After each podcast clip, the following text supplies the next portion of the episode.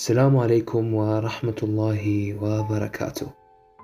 أهلا وسهلا بكم في الحلقة الثانية من بودكاست تعلم صح وأنت متونس. جدا أشكرك اللي أنت داخل حتى تتعلم وأيضا تستفاد من هذا البودكاست أيضا تستفاد من حلقة اليوم اللي راح تكون بعنوان شلون إحنا نتعلم؟ كيف الإنسان يتعلم؟ كيف المعلومات تدخل في عقل ودماغ الإنسان؟ كيف أصلا إحنا نجمع معلومات؟ حلقة اليوم وبودكاست اليوم أريدك تجون وياي أنت وانتي في رحلة مع المعلومة نشوفها شنو طريقها في دخول عقل الإنسان. بداية راح أسألك سؤال وأسألك أيضا.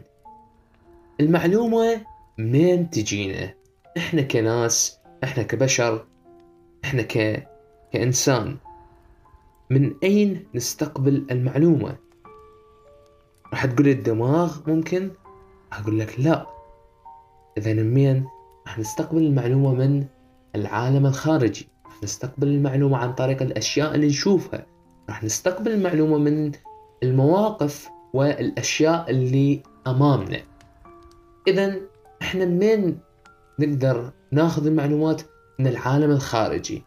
كيف الإنسان يقدر ياخذهن أو يستقبلهن عن طريق الحواس الخمسة اللي هي الإبصار السمع اللمس والشم والتذوق. هذين الحواس اللي إحنا كل يوم نستعملهن اذا راح تكون أكو نتيجة إنه إحنا كل يوم نتعلم معلومات جديدة. اذا الإنسان كل يومية يتعلم. الإنسان كل يومية أكو معلومات جديدة تدخل دماغه.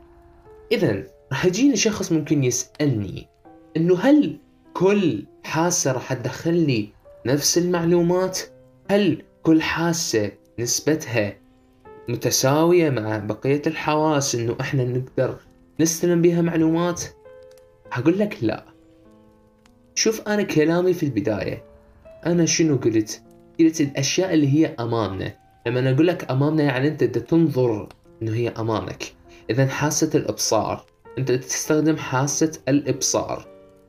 بحسب النسب اللي معروفة اللي هي مو دقيقة لكن هل نقدر نعتمد عليها في هذا البودكاست؟ أنوه مرة أخرى أنه هي غير دقيقة لكن فقط للتوضيح. نسبة الإبصار في إدخال المعلومات هي 83% يعني أكثر من 80% أنه أنت دماغك يدخل معلومات. يعني أنت شايف يقول لك آه، لما أنت تجيك أكل الأكل يكون قدامك يقول العين تشبع قبل البطن. هذا مثال كلش معروف عندنا. فأنت لما شفت صار عندك إحساس ومعلومة إنه هذا الأكل شنو هو صار عندك آه آه معلومة إنه أنت شنو راح تأكل. فالعين فعلا شبعت قبل البطن. فايضا الحاسة اللي تيجي وراها اللي هي حاسة السمع اللي هي بنسبة 11% نسبة 11% شوف الفرق بين 83% اللي خلينا نقول أكثر من 80% إلى 11% أكثر من 10% حاسة السمع راح تسألني ليش؟ راح أقول لك مثال افتراضي. أنت واقف في مكان مفتوح في حقل أو في في صحراء. فلنفترض أنه أنت واقف الإضاءة ممتازة. واقف في مكان هادئ. لي وين عينك تقدر تشوف؟ شنو أكثر المعلومات اللي تقدر تاخذها عينك؟ عينك تقدر تشوف إلى 80 كيلومتر أو أكثر. 80 كيلومتر أو أكثر. لكن السمع فقط 2 أو 3 كيلومتر توصل المدى مدى السمع عند البشر. وهذا أيضا يعني ماكو أرقام دقيقة لكن هذه أرقام تقريبية. عن إنه المعلومات اللي دخلها الإنسان عن طريق السمع والإبصار. أما بالنسبة للشم واللمس الشم ثلاثة ونص بالمية. ثلاثة ونص بالمية وأكيد هذا الشيء منطقي لأن ال ال ال حاسة الشم عند البشر كإنسان هي مداها ليس ببعيد يعني الأشياء المقاربة منه. يعني يشم مثلا ريحة الورد ريحة الأكل آه ريحته هو. يعني هاي الأشياء اللي يقدر عن أساسها يدخل معلومة. المدى ليس ببعيد إذا المعلومات ليست كثيرة. إذا اللمس اللمس يعني أنت جسمك يعني أنت جسمك وين يقدر يوصل؟ يقدر يحصل معلومات عن طريقه. وأيضا التذوق عن الأشياء اللي أنت تأكلها. التذوق نسبته فقط واحد بالمية وهذا شيء منطقي صراحة أنه أنت فقط الأشياء اللي أنت آه، تتذوقها وعقلك ياخذ معلومة أنه هي مثلا طعمها حلو طعمها مر طعمها حامض آه، ما أصلا يصير تاكلها أو ما تاكلها فمعلومة آه، نسبتها فقط واحد بالمئة من المئة بالمئة من إدخال معلومات للجسم.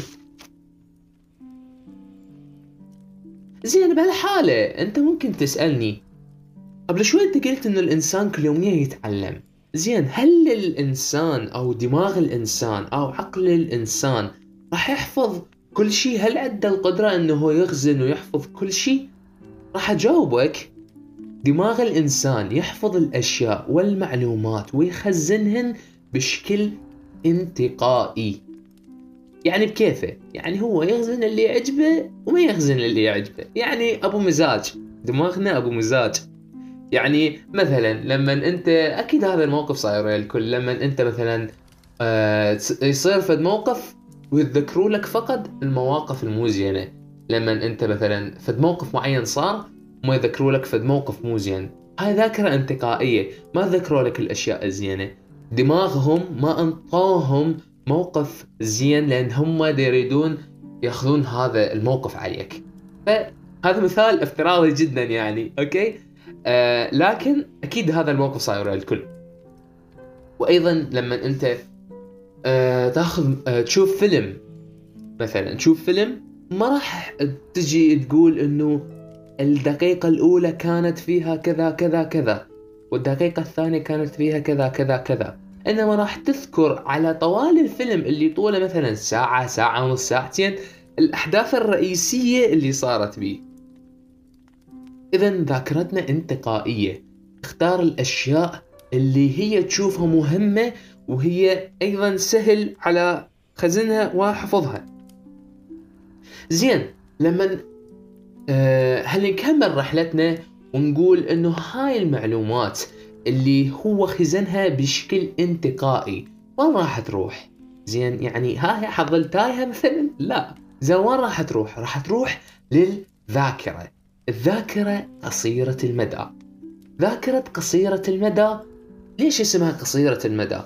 قصيرة المدى لأنها تحفظ المعلومة فقط ل 15 ثانية فقط. 15 ثانية يعني أصلا ربع دقيقة. يعني ربع دقيقة يعني أنت ما ملحق بعدك.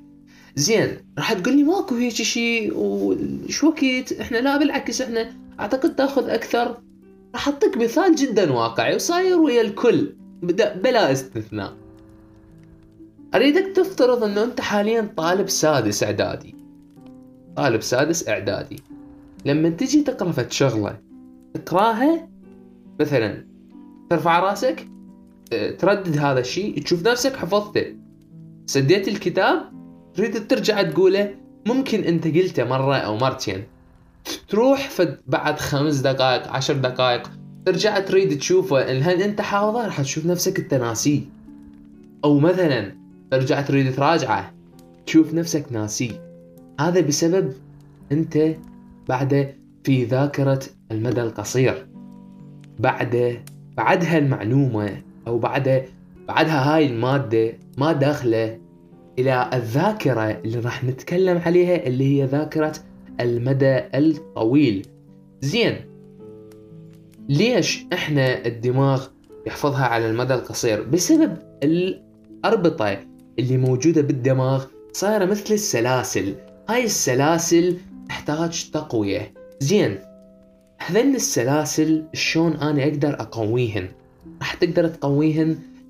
أرجع لمثال طالب السادس. ليش طالب السادس يظل يعيد بالمادة يقراها مو بس طالب السادس أي شيء لكن مثال الطالب السادس هو الأشهر. يعني هل نقول ليش مثلا مثال ثاني لما أنت تجيك كلمة باللغة الإنجليزية تريد تحفظها فيقولوا لك عيدها الفظها أكثر من مرة حتى تقدر إنه أنت تلفظها بشكل أحسن. ف تحتاج التكرار تحتاج الممارسة.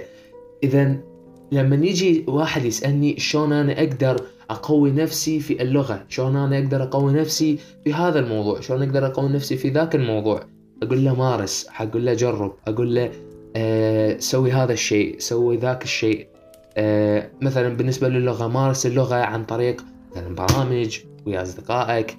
آه بأي طريقة كانت لكن الأفضل إنه أنت مارسها حتى الروابط الخاصة بهذه اللغة تتقوى. وبهذه الطريقة أنت راح تحول المعلومة اللي موجودة في ذاكرة القصيرة المدى اللي راح متخزنة فقط ب 15 ثانية أو أكثر أو أقل لكن بغض النظر عن الرقم الحقيقي لكن راح تظل ثابتة في دماغك.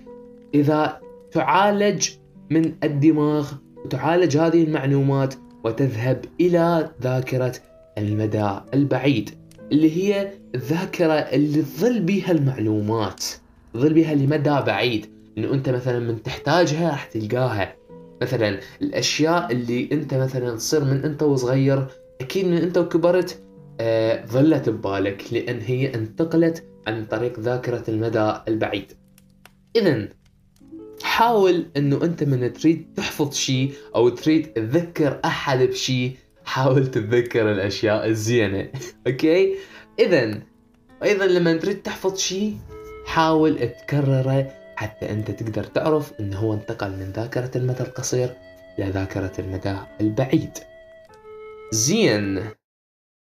أنا شلون أقدر أتعلم بطريقة مثلا بمدى أقل يعني مثلا بوقت أقل لكن بفعالية عالية.